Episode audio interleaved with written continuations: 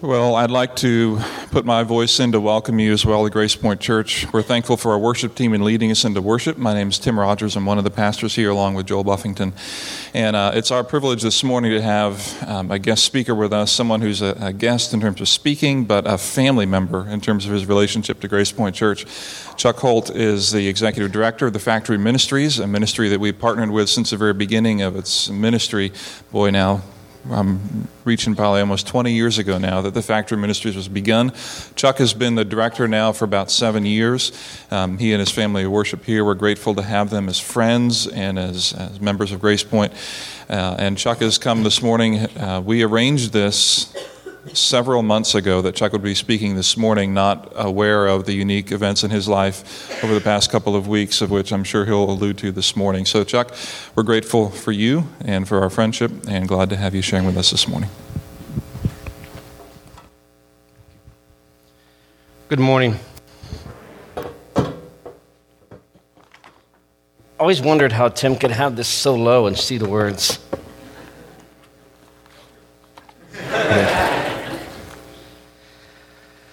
I'm excited to be here this morning. Um, nervous, not so much because I'm standing in front of you because we're family, but just nervous because uh, I always seem to have to speak on something that God is still working on in my life. So it's hard to come across as an authority on something you're, you're in the middle of learning.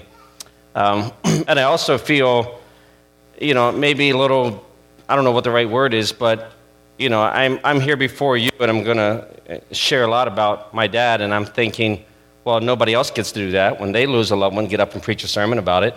It just doesn't seem fair, but um, God in His sovereignty had my name on a slot for this morning and uh, what I've gone through. And, and I hope to share with you this morning if you have ever lost a loved one or you've gone through a very difficult crisis, then I hope the things that, that I'm going to share with you are things that you may have learned or, or you may need to continue to be reminded of, and it brings you some comfort. No doubt some of you will reminisce about the loss of a loved one in that process, and uh, it'll flood back memories. And I hope that, that God's Spirit can comfort you and, and just really, um, really continue to, to teach you. And for, for the rest of us, I just I hope that there's something I have to say will, will really encourage you in your walk with God. Uh, I titled my sermon, um, What My Dad's Death Has Taught Me About Life, and uh, taught me about, about God and my relation with God, and therefore how I, how I should live my life. Um, my, my dad was diagnosed uh, with pancreatic cancer and was told he had two weeks to two months to live and was told to go home be with family. So we brought him home. And three weeks later to the day, he passed away. And for two of those weeks, um, we, we, were able to have him at home and take care of him and, and, share a lot of memories and talk about a lot of things and, and have him get very philosophical on me and challenge me about what's important in life. It's amazing how, when you're days away from leaving this earth and entering heaven, how your perspective changes. And I would say to my dad, it's a shame we can't bottle this up in a pill and make everybody take it every morning. Just call, call it a perspective pill. And then the last week, uh, we were unable to take care of him ourselves and took him in um, to the uh, hospice center. And um, it, was, it was, you know, I've gone through a lot of things in my life that were difficult for me. Certainly, right up there with my son, uh, going to prison was probably the most difficult thing. But for me, this by far was the most painful, difficult thing I ever had to deal with. You see, he was, he was more than a dad to me, and most of you know the story, and I won't get into it much, but when I was 13 years old, he was a math teacher that reached out and grabbed a hold of my life and decided to care about me and took me in and raised me since then. And if it wasn't for his discipleship, if it wasn't for his investment into my life, um, I, I no would not be where I am today. And, and so I've, I've lived my life, obviously, to bring glory to God, but also to bring honor to my dad. And when I decided to go into ministry when I was in high school, I said to God, if I can do for just one person what my dad has done for me, then my life would have been worth it. And uh, just to, the investment that he made as a single man, the commitment he made, the sacrifice he made to, um, to give me not only, you know, to give me not only life, but also a spiritual life and a hope has just profoundly impacted me. And, and to have all of that kind of end, not end, but to have his life end was, was very difficult. Um, so thank you for allowing me to share with you. Maybe it's, maybe it's selfish. Uh, I hope that there's something that I'm going to say that, that will uh, impact you and help you. Um, for me, it's, it's very hard to narrow down what my dad's death is teaching me. Um, it's, it's transformed how I think about everything. You know, I put on Facebook a week or so ago that uh, my dad's death, it was like a battle that was taking place, battle of thoughts taking place um, between my head and my heart. And both were speaking the truth, but I didn't want to hear either one of them. And so as, begin, as, I, as I have thought about this and thought about it, and three themes kept coming back to me over and over again. Three things that I think God was saying, Chuck, I need you to learn these. I need you to be reminded of these. I need you to focus on these. So I tried to put them down um, in, the, in, the, form of a, of a message, in the form of a, of a challenge, uh, challenge to you, but really it's, it's a, what I think is God's challenge to me. Um, the first one is, is this, is, is uh, the grace of God causes God to see us in a more complete and healthy way than we see ourselves.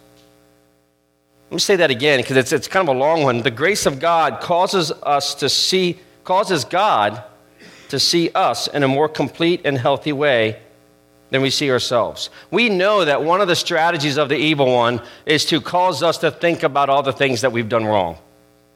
You know, and it causes us to not lay hold of 1 John 1 9. If we confess our sin, he's faithful and just to forgive us and to cleanse us from all unrighteousness. And in our lives, in your life, my guess is if you're a, if you're a believer and you have a relationship with Jesus Christ, my guess is there's been times when the devil has tried to beat you up to make you think about how you're falling short. Even when you've confessed your sin to God, He's been there to say, You think God's going to forgive you for that? Well, you didn't really mean it. Or look at you, you know? And He does that. And what I experienced with my dad and the, the, the, the days before he left this earth was an intense battle with spiritual warfare. You see, my dad had the honor, and I'll talk about this in a second, of having hundreds of people share with him how he changed their life. But at night, when I was still on the edge of his bed and he was weak and, and we would talk, and he would say to me, I just hope Jesus is pleased with me. I just hope God feels the way everybody else does. And at that moment, in those very precious moments, I was able to become my dad's pastor and to encourage him, to, to remind him of what Christ has done for us on the cross. See, he didn't doubt his salvation, he didn't doubt that he was going to heaven, but what he struggled with is I wonder if I did enough good things. I wonder if the good things outweighed the bad things. And at first it bothered me that he thought that way, but then I realized, well, why wouldn't the devil do that? He does that to us all the time. Why would he stop days before somebody's about to enter into heaven? And it caused me just to think about the grace of God. Um, the grace of God is something we use that word a lot, we sing about a lot. Um, and we, we, know, we know that salvation is through grace, right? Ephesians 3 8 9. We know that God promised to give us grace when we go through trials. We know that God's grace allows us to say no to sin and yes to righteousness. And we know that we are to grow in grace. But this past couple weeks, I experienced something about grace that is hard for me to put in words. I want to show you just a little video clip um, about grace taken from um, Dove, Dove soap. Let's watch this. I'm a forensic artist. Worked for the San Jose Police Department from 1995 to 2011. I showed up to a place I'd never been, and there was a guy with a drafting board. We couldn't see them, they couldn't see us. Tell me about your hair I didn't know what he was doing, but then I could tell after several questions that he was drawing me. Tell me about your chin. It kind of protrudes a little bit, hmm. especially when I smile. Your jaw? My mom told me I had a big jaw. What would be your most prominent feature? Kind of have a fat, rounder face.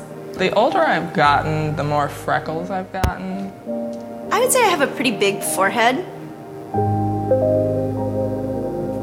Once I get a sketch, I say thank you very much, and then they leave. I don't see him.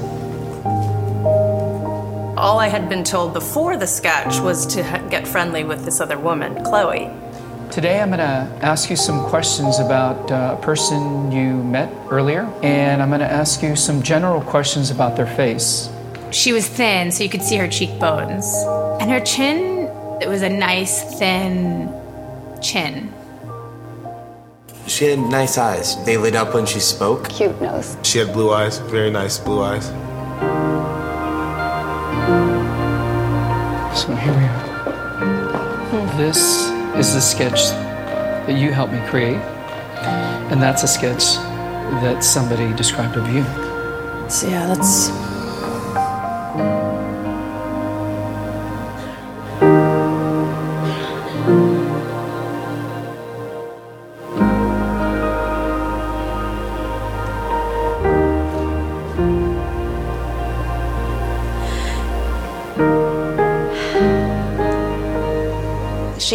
Closed off and fatter, sadder too. Mm-hmm. The second one looks more open, friendly, and happy. Mm-hmm. I should be more grateful of my natural beauty. It impacts the choices and the friends that we make, the jobs we apply for, how we treat our children. It impacts everything. It couldn't be more critical to your happiness. Do you think you're more beautiful than you say? Yeah. Yeah. We spend a lot of time as women analyzing and trying to fix the things that aren't quite right. And we should spend more time appreciating the things that we do like.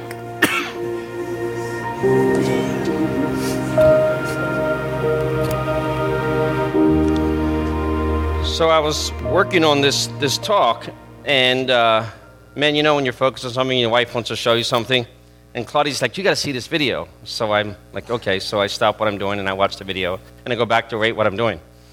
And uh, as I continue to work on this, I'm like, God, I don't know how to explain what I want to say. And God was like, I just showed you a pretty good video. You should show, you know, because that that now, you know, I'm going to not leave you there at that video, but that video is a good example of grace. The people saw themselves in a worse condition than the way other people saw them. And that impacted their whole life, everything about what they do. And you know, one of the devil's greatest tricks is to get us to not see ourselves as God sees us, to not see ourselves in a state of forgiveness, in a state of, of His righteousness and His holiness, and to cause us to see ourselves in a, in a purely sinful state. And the beautiful thing about what Jesus Christ has done for us on the cross, and the beautiful thing about the work of the Holy Spirit, is that we can stand before God totally right, not because of what we've done, because of what Jesus Christ has done. And that's grace. And God longs for us to see ourselves as He sees us. And He longs for us to, to live in that kind of freedom and live in that kind of wholeness. And I don't understand why, but, my, but, my, but God allowed my dad to have a funeral of what I call full spiritual honors. You heard of military honors? He had a full spiritual honors. God allowed him to hear from hundreds, hundreds of people to share how he impacted their life. And at first he was like, well, I don't know who they're talking about, you know. And then he was, and it was very humbling for him, but it was also very humbling for his mother and for Claudia and I and our family to hear this. Because you see, I had no idea. And I, and I would think, and my dad and I would talk about this, and I would think, why is God allowing him to hear so much about what, how he's impacted people's life? You see, my dad wasn't, at least from my perspective, he wasn't a Billy Graham. He wasn't a Mother Teresa. He wasn't Solomon, although he was wise. You know, he wasn't Paul. He was just Tim Magnuson, the math teacher. And there wasn't, in some respects, anything really extraordinary about him. He never woke up and thought, I want to change the world today. That was never my dad. He always felt inadequate for the task. But every day he woke up and said, God, who would you like me to impact today? And uh, knowing that, I believe that the enemy wanted to get his focus off that and get him to think that when God, when you get before God. Yes, you're going to heaven, but you're going to get some corner where nobody's going to you're there because God is not pleased with you. And my dad started to recall all the things in his life that he hadn't done right. He started to recall the times when he had let God down. And, and my dad needed to experience in those moments the grace of God. A grace that says, I'm not going to focus on those things. I'm focusing on what you did. In fact, my dad so badly said to me, he said, I can't wait to hear Jesus say, Well done, good and faithful servant. And I said, Dad, you'll hear it because you're hearing it now. He's saying it to you all day long. There's not a day that goes by that I don't hear from somebody that wants to share with me how my dad has impacted their life. And uh, I'm just, the, the thought of the grace of God and how God has, has chosen to honor my dad and what would look like, from human perspective, a man that wasn't worthy of that kind of honor. It causes me to think about how I look, not just at myself, but how I look at other people. You see, I got to be honest with you. I struggle with offering grace to people. I like it when they offer to me but I'm not so good at offering other people. I'm kind of like, you know, Paul. You know the passage in Scripture where Paul and Silas were having a little argument over John Mark because John Mark had failed. And Paul's like, oh, sorry. And uh, was it Paul and, Paul and Barnabas? Yeah. And Barnabas was like, well, let's give him another chance. I'm kind of like Paul. I'm like, you know, you know, if you fail me, if you let me down, I might write you off. I'm just sharing with you my heart. And God has been teaching me that, hey, if God, if God is willing to extend to us that kind of grace. That He sees us not as we see ourselves, but He sees us complete in Christ. Then shouldn't I offer that to other people? Shouldn't I be willing to see people not as I see them, but as God sees them? Think about that for a second. Think about somebody you can put in your mind right now that maybe bothers you. Maybe they've let you down. Maybe they've disappointed you. And maybe you've written them off. Or maybe you've written them off on the inside and not on the outside. And I've been, I've been struck by a verse, and if you would turn over there with me, I'd like us to look at a verse um, in 1 Peter chapter 4. Because I cannot experience, I cannot watch God's grace in the life of my dad without it changing the way I view grace. In 1 Peter chapter 4,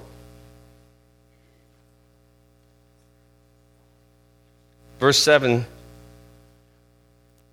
says this The end of all things is near. Therefore, be clear minded and self controlled so that you can pray. Above all, love each other deeply because love covers a multitude of sins. Offer hospitality to one another without grumbling. Each one should use whatever gift he has received to serve others, faithfully administering God's grace in its various forms. Now, that's crazy what this verse is saying is that God is going to use me to administer his grace. And so I am to see people as God sees them. And see, I don't have a problem if somebody doesn't have a heart for God, like somebody is not a believer, they've never given their life over to Christ. I'm okay with that. I have the greatest patience in the world. But when somebody should know better, from my perspective, and they don't do what I think they should do because they're a child of God, then, then I don't offer them grace. And God is saying, Chuck, you've got to change that. And if I'm going to glorify God in my life and honor my dad by my life, I have to start to administer God's grace as God would want me to do that. Think about that. Whatever, whatever, wherever God has placed you, He wants to use you to administer His grace to the people around you. That, that, that should change the way I live my life. God chose to show grace to my dad. He saw something in him, and he wanted to honor him with that. Even while the enemy was trying to discourage him, God was flooding him with, with honor. Because God sees us not as the enemy does. And God wants me to see people the same way. God wants you to see people the same way. And we have to see people as Jesus sees them. And that's something that I know that God wants me to change in my life, and, and perhaps you as well. Besides wrestling with the grace of God and how it causes God to see us in a more complete and healthy way than we see ourselves, the other thing is I've been reminded that the Great Commission is not rocket science, but simple mathematics. My dad's faith was quiet in many respects, but it was also bold, a very bold faith in many others. He was not weighed down by formulas, approaches, experiments, new evangelism fads, 10 step approaches, or any latest marketing tool. My dad used a simple mathematical equation to fulfill his mandate from God to believe in people's journey and to relationally point them to Christ. You may have gone through studies like this, and I'm not knocking them. I'm not knocking them. I've been trained in most of them. And uh, as I think through my dad's life, I think, you know, and my dad had something against those things. He had, he had a problem with a latest you know, evangelism tool that all of a sudden became a bestseller and everybody had to go out there and use that tool and they were going to be able to effectively reach people for Christ. My dad was bothered by them. And I, and I realized as I thought through his death, you know, it wasn't rocket science. What my dad did and the hundreds and hundreds and hundreds of people's lives he changed, it was simple. A very simple mathematical tool. And of course, and of course my dad, maybe I said this, was a math, was a math teacher for 44 years. And here's the simple math equation your journey plus my support equals God's love and help to you. It's almost so simple that it's almost. When I first wrote it down, I'm thinking, ah, I got to erase this. It's got to be deeper. I got to have, you know, if it's mathematical, I got to have parentheses and square root, you know, and, and I got to double, double, whatever. I'm not, my dad would be disappointed. I can't think of the right terms right now. um, when you put a two next to it, what does that do to it? Yes, okay, so I was right, yeah. Sorry, Dad. Sorry. Um, but let me read it to you again, because it is simple and it seems like it should be more complex. But listen to this somebody's journey plus your support in their life equals God's love and help to them. And so my dad got up every morning. I, I, joked to, to people since my dad's passing. I said, you know, I think my dad, God wanted to call my dad in a full time ministry, but he would not have felt adequate and he would have declined it. So he disguised him as a math teacher. My dad, so many people said about my dad, he taught me math, but more important, he taught, importantly, he taught me life. Students, time after time, have called me, have driven to see me to say, Your dad was the first teacher that really, truly cared about me. I had a guy call me and wants to meet with me. He's in, he's in New York City. He's a CEO of a big organization. And he said, In 1970, your dad changed my life. And I'd like to share it with you sometime. Now, how did my dad do that? How does God want us to do that? Let's open up to Matthew 28. Let's look at the Great Commission.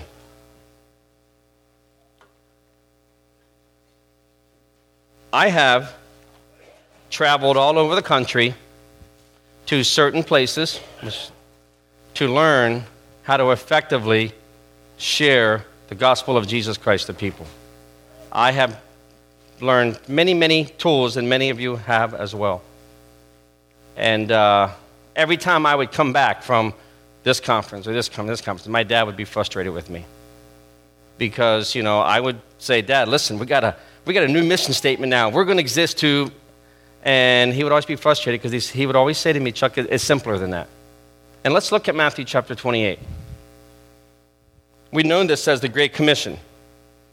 Then the 11 disciples went to Galilee to the mountain where Jesus had told them, verse, um, verse 16, to go. When they saw him, they worshiped him, but some doubted.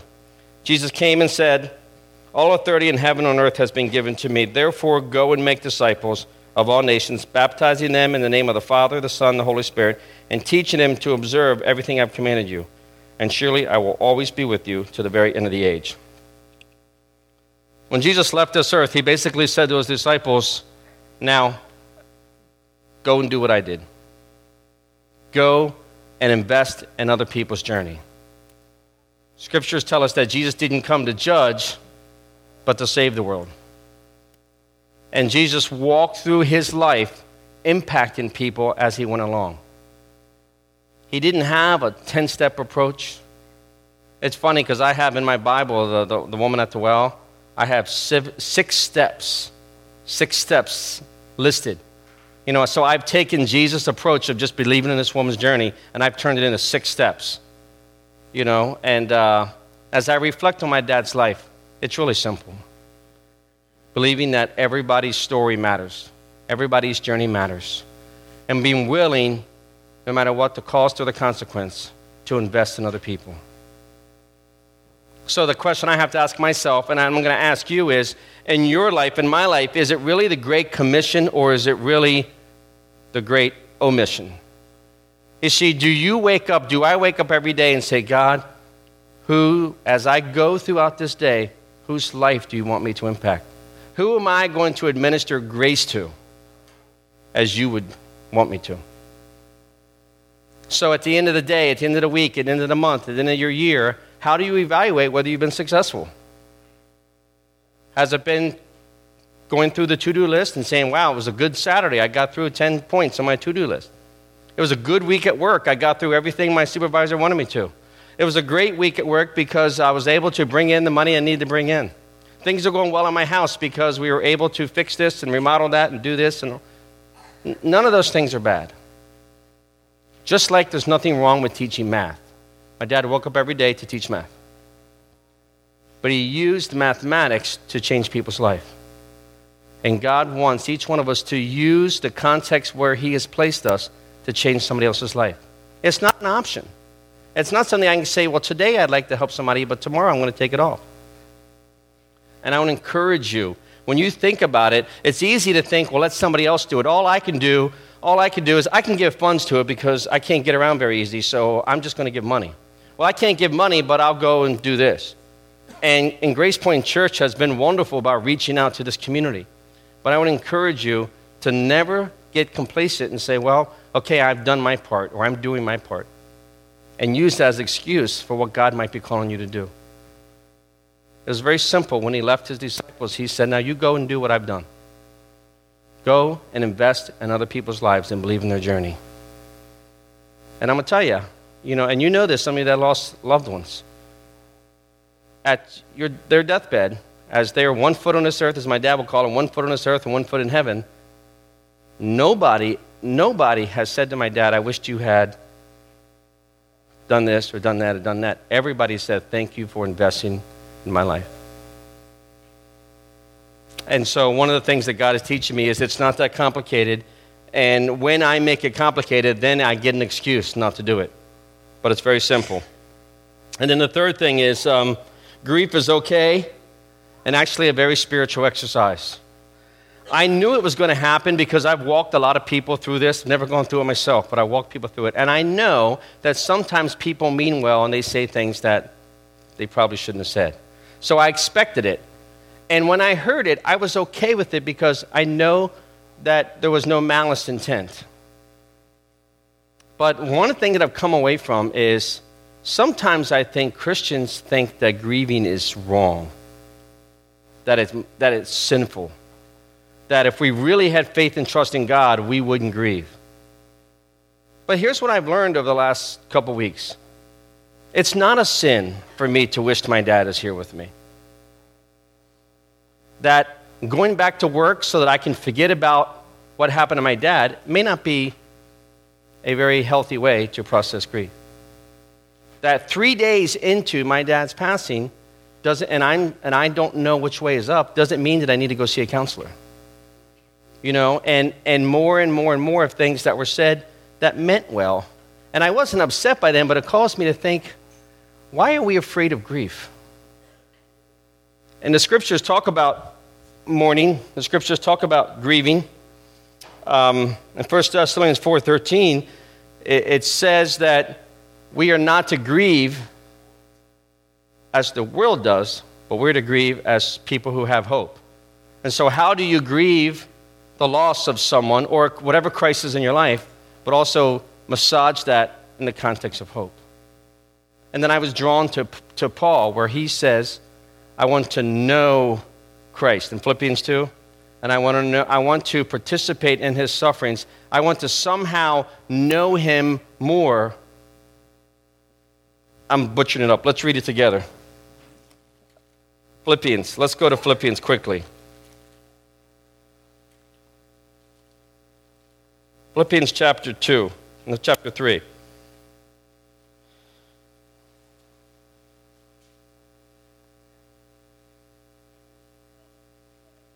Verse 10 I want to know Christ in the power of his resurrection and the fellowship of sharing in his sufferings, becoming like him in his death, so somehow to attain to the resurrection from the dead. One of the former pastors of a church that I was at, in eight days, he lost his son in a tragic car accident and he lost his wife to pancreatic cancer.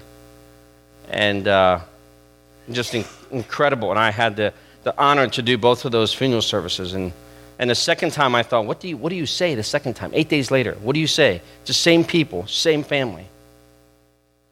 And sometime after that, we got together, and he said to me, as I was talking about it and how difficult it must have been, he said to me this He said, Chuck, I never knew intimacy with God until that moment. I've never known it before, and I've never known it since. But when I was going through that grief, God was closer to me than I've ever, ever experienced Him, and I wouldn't trade that for the world. And I've hold on to that. And so, in the midst of my grieving, I say, I want to embrace it because I want to know Christ. I want to know God. I want to understand more what it means to be a follower of His. And, uh, and grief, grief is okay. In fact, for me, grief is becoming a very spiritual journey. Um, so, some questions that I would like us to ask our church is uh, Are we a church that allows for grieving? They might be rhetorical.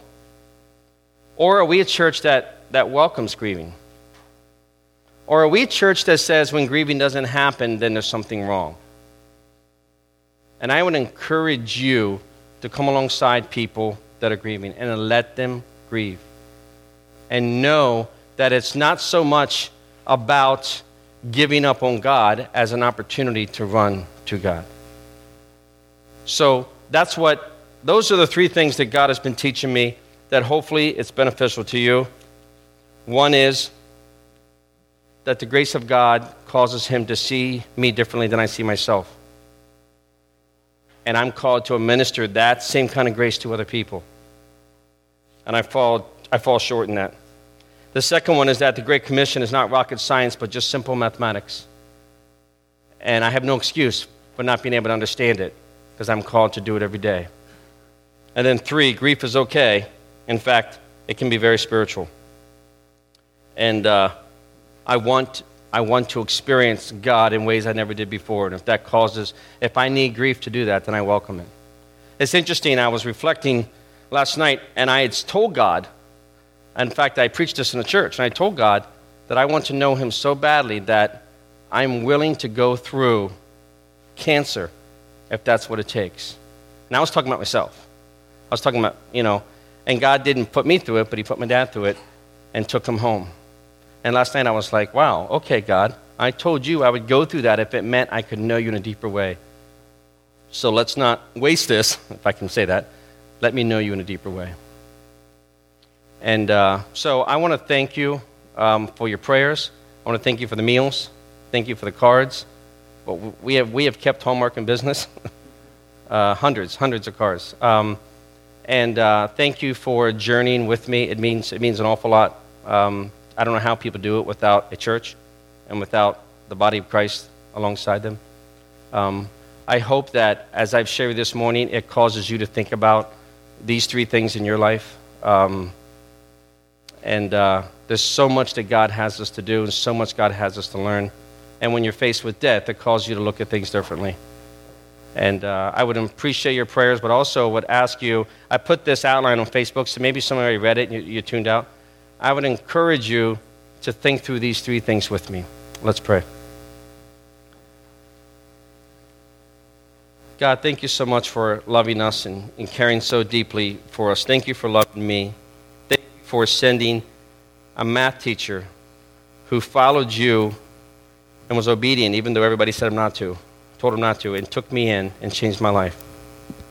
God, and I pray that um, each one of us would live our lives today with the expectation that you want to use us to administer grace, with the realization that telling people about you and representing you is not difficult.